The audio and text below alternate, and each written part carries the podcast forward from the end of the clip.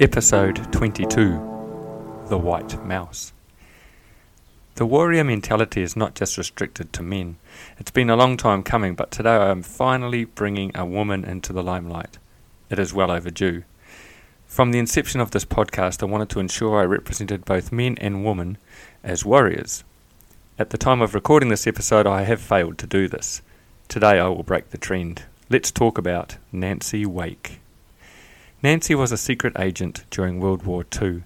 She was born in New Zealand, grew up in Australia, and moved to France, joined the French resistance, and earned the title of the most decorated woman of that war.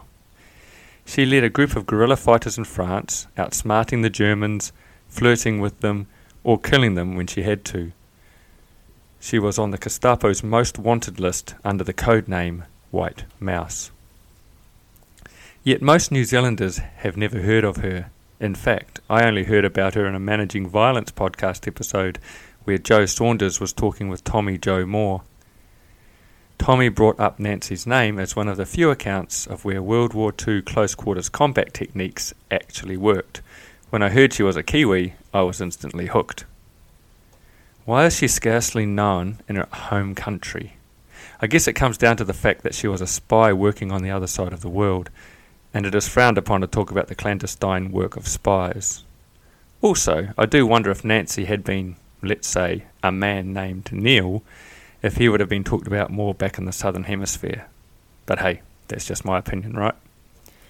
Most of the information I'm using today comes from an interview put out in 2019 by Radio New Zealand and from the National Archives of Australia website. When you start delving into Nancy Wake's remarkable life, it is sometimes hard to separate fact from legend. So, what I talk about here today, hopefully, are the hard facts people know about her. Let's start at the beginning. Although Nancy moved to Australia when she was two, she was born in New Zealand, and all of her life she considered herself a New Zealander. She grew up without her father and was raised by a mother that was not that affectionate. So at the age of 16, she ran away from home. Her aunt died in New Zealand, leaving her a £200 legacy, which is quite a lot of money for the time. This was around the 1930s.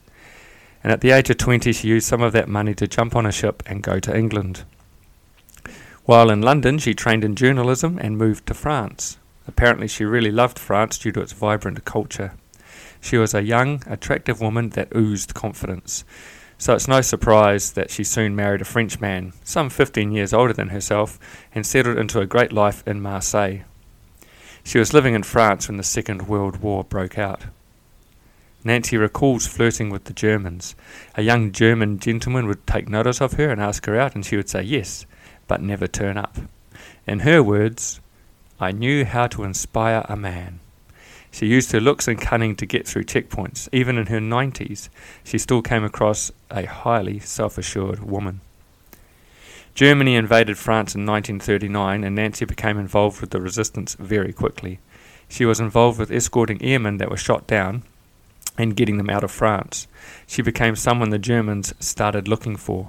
She had be- seen what the SS were doing to the Jews and she knew how dangerous this work was.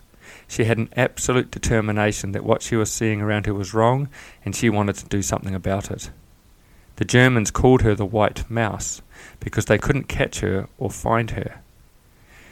They put a huge price on her head, somewhere in the millions of francs, and as time went on, the White Mouse became number one on the Gestapo hit list. She didn't want to leave her French husband, but it was obvious that she, if she didn't, it would only be a matter of time before she was discovered by the Nazis. So one day she said to her husband, I'm off to go shopping, and walked out the door never to see him again. She escaped France using the same route that she had used to get the airmen out of the country. This was on foot over the Pyrenees Mountains into Spain. In an interview in her 90s, she mentions that she was crying most of the way as she had never had the opportunity to say goodbye to her husband properly. She made her way to the UK where she was very quickly shoulder tapped by the SOE. This is the Special Operations Executive. They saw her as someone who would go back and help the resistance. So they trained her in sabotage, communications, reconnaissance, all skills associated with spy work. This also included pistol shooting, hand to hand combat, and so on. Nancy was interviewed about the training where she had to learn to kill men with her bare hands. She said, They used to have her strike the knife edge of her hands on the desk over and over again to harden this up, harden this up. Then you would crack him on the side of the neck and stick your leg up in between his, and that was it. It's a dirty way of fighting, but it was either you or the enemy. End quote. By this stage, it was 1944. Nancy began to work with a group of French fighters called the Maquis. She was parachuted into France at night time, but got entangled in a tree, and the leader of the Maquis found her and commented on the beautiful fruit dangling from the tree. She told him what she thought of rude Frenchmen in return. Needless to say, she had to earn the respect of the French fighters. One way she did this was by drinking the men under the table, as this was something they respected. At one time, when the radio codes were lost, Wake cycled about 500 kilometres in 72 hours to re- organise replacement codes. To cycle her way across occupied France, she charmed her way through German checkpoints and slept when the Germans were most active and cycled when they weren't. Upon completing her mission, she said she just fell down and cried. She was so tired. Once a month, she would get a parcel from England that included face creams, stockings, etc., that she couldn't get in France. She said she was looking she was looked after very well by the SOE. She was involved in a lot of raids where people were killed. In one incident, the French fighters raided a Gestapo headquarters and there was a sentry outside. Nancy killed that sentry with her bare hands. She chopped the guy in the throat and he died. She then went into the building with her machine gun and dealt with those inside. She was very much exposed to the violence of war. At one point during the war, a spy was found among the French resistance fighters, who turned out to be a young woman. The tough Maquis fighters were loath to kill her, even though she was betraying them to the Germans. There are two outcomes to this story. In both cases, the spy is killed, but in one case, Nancy did it because the men didn't want to harm a young woman, and in the other story, Nancy shamed the men into doing it. When asked about this, Nancy said, People make a big fuss about that and they forget that this was war, and whatever I did to that woman, she would have done worse to me, and so would the Germans. No, I don't worry about her. End quote. In June 1944, the Germans decided it was time to wipe out Nancy's French fighters.